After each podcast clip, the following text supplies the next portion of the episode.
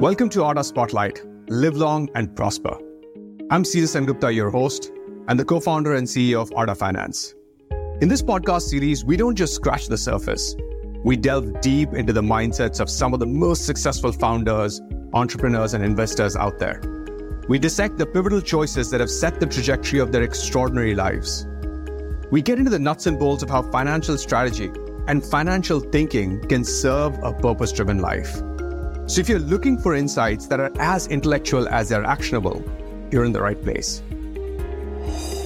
Don't be so stressed.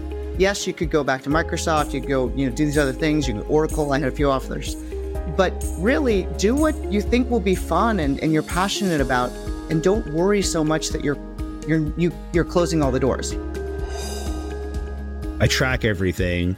I set the allocation that I'm comfortable with based on my research and and based and riskiness variance of each asset class, um, and then within each asset class, I may sub break it down. Um, and what I will do over time is just rebalance. We were gonna live life on our terms, and we were gonna do the things that we wanted to do that we thought would be best for our family and that you know helped us maximize life. We joke sometimes amongst ourselves that we are life maximizers. Uh, that's how we refer to each other. I had been leading product and engineering teams for so long that I felt like I needed to do something a little bit different. I needed a change.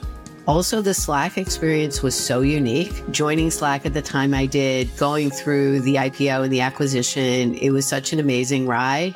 I felt like if I went to another company that was similar, it just was never going to be as good. Let's get started.